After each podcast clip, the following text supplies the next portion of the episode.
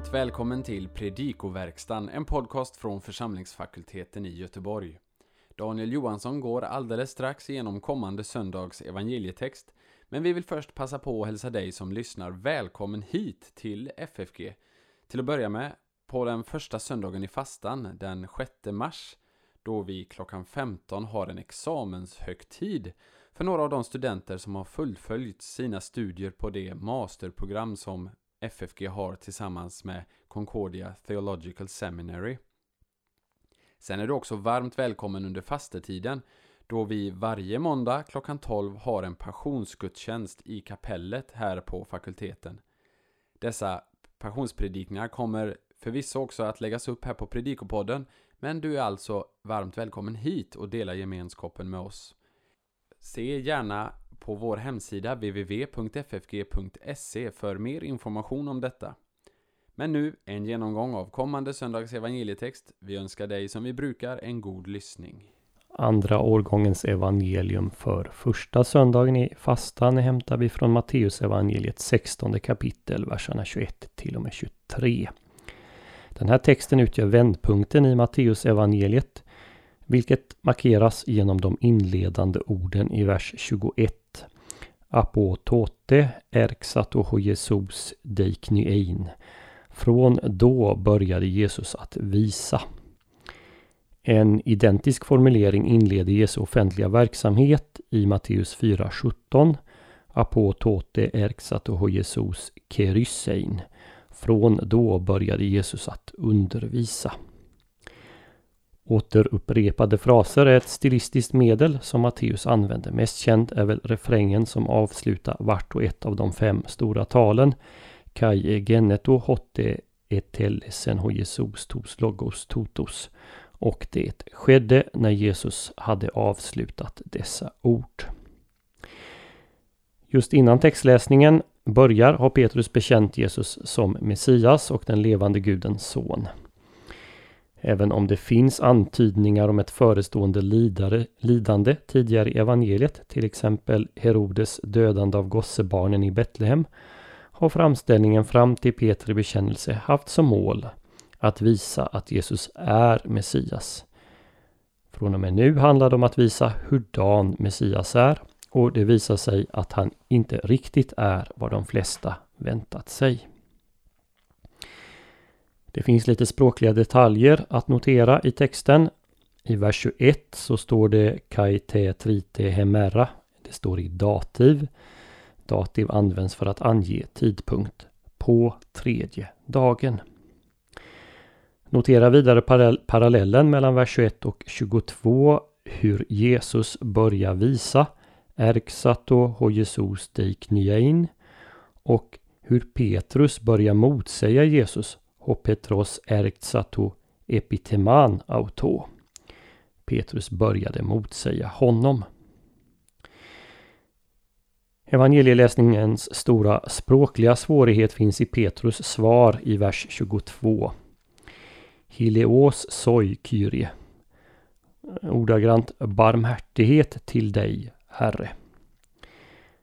Två olika huvudmöjligheter att översätta det här har föreslagits. Den första är att orden uttrycker en önskan med Gud som subjekt. Man kan då tänka sig att man behöver lägga till eh, Gud och en optativ form av verbet vara på följande sätt. Helios soi eje hotheos. Må Gud vara nådig mot dig. Eh, det andra alternativet är att betydelsen är nådig mot dig och att det kommer från den grekiska bibelöversättningens Septuagintas översättning av den hebreiska partikeln chalilla när den följs av prepositionen le med eh, prominalsuffix, det vill säga leach. Chalia leach betyder det får inte ske dig. Men det ska noteras att Septuaginta bara 4 av 21 gånger översätter Shalia Leach med Helios Soj. Helios å andra sidan används 35 gånger i Septuaginta, ofta med avseende på Guds barmhärtighet. Sammantaget tycks det nog ändå som att det första alternativet är troligast, så som både Bibel 2000 och Folkbibeln översätter. Må Gud vara nådig mot dig.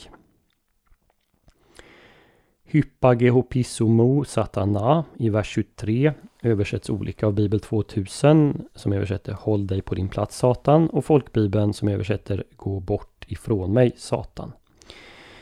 Hypago betyder gå bort eller gå medan opisso betyder bakom. Alltså gå bort bakom mig. När Jesus kallade Simon och Andreas så sa han Devte hopissomo Kom bakom mig. Jesu tillrättavisning av Petrus tycks innebära att han ska återgå till sin plats bakom Jesus som en efterföljare. Till sist eh, uttrycket skandalon ej emo. Genitiven emo är här en så kallad objektiv genitiv. Vi översätter Du är en stötesten för mig. Strax innan vår text kallar Simon Petrus Jesus för Messias och Jesus svarar med att kalla Simon för Petrus. Här förbjuder Petrus Jesus att gå den väg som är utstakad för honom. Verbet epitimaue är starkt. Det har tidigare i 8.26 använts som Jesu befallning av stormen och de våldsamma vågorna. Petrus vädjar till Guds barmhärtighet och uttalar en stark önskan om det Jesus säger är nödvändigt, att det inte ska ske. O med plus verbet vara i futurum, estai, är, använder grekiskans kraftigaste slag av negation. Det är med andra ord den allra starkaste form av tillrättavisning Petrus ger Jesus. Det är i detta ljuset som Jesus svarar med att kalla Petrus för Satan och en stötesten. I sin tillrättavisning av Jesus representerar Petrus mänskligt tänkande, inte det gudomliga som han nyss, då han talat, det som Gud uppenbarat för honom när han bekände Jesus som Messias och den levande Gudets son. Det som enligt Guds rådslut är nödvändigt måste få ske och Petrus ska återta sin plats bakom Jesus som en lärjunge och efterföljare. Från evangeliets början har Matteus visat att det som händer i och genom Jesus har blivit förutsagt i skriften. Men det opersonliga verbet dei, det är nödvändigt, har inte använts. Men från och med 1621, här alltså, används det flitigt inte mindre än åtta gånger och flertalet gånger med koppling till lidande.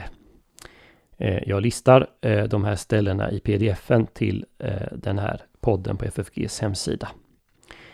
Med början i vers 21 visar Jesus eh, sina lärjungar att Guds plan med sin Messias är en annan än det flertalet tänkt sig, inklusive lärjungarna själva. Det fanns visserligen olika Messias-förväntningarna ibland judarna, men det tycks ändå som att det stora flertalet väntade på en framgångsrik kung som skulle driva bort de romerska ockupanterna. Men Guds plan är alltså enligt Jesus annorlunda. Här håller faktiskt Matteus åhörarna en viss spänning, för även om det här sägs att det är nödvändigt för Messias att lida, dö och uppstå, så dröjer det ända till 2028 innan det ges en närmare motivering på varför, nämligen att Messias ska ge sitt liv till lösen för de många. Från vårt perspektiv kan det tyckas märkligt att Petrus och de andra inte noterade att Jesus också sa att han skulle uppstå. Lyssnade de inte till Jesus eh, till, tills han talat färdigt? Kanske. Majoriteten, inklusive fariséerna och lärjungarna, delade tron på uppståndelsen från de döda. Men så vitt vi vet förväntade ingen att någon skulle uppstå i förväg. När Jesus säger att han ska uppstå på tredje dagen anges inte bara hur många dagar han ska vara i jordens sköte. Han utsäger därmed att han ska uppstå före alla andra, före den allmänna uppståndelsen. Alltså, både lidandets förutsägelsen och uppståndelseförutsägelsen tycks ha varit så oväntade att de var omöjliga att ta in för lärjungarna. Först efter hans uppståndelse, när de rannsakade skrifterna och förstod skrifterna, så förstod de också att skriften hade förutsagt detta. Så hoppas vi att denna genomgång får bli till hjälp och välsignelse för dig som har lyssnat. På vår hemsida www.ffg.se kan du hitta information om hur du kan stödja fakultetens arbete, bland annat som genom den här podcasten. Ett sätt att stödja är att skänka en gåva genom Swish.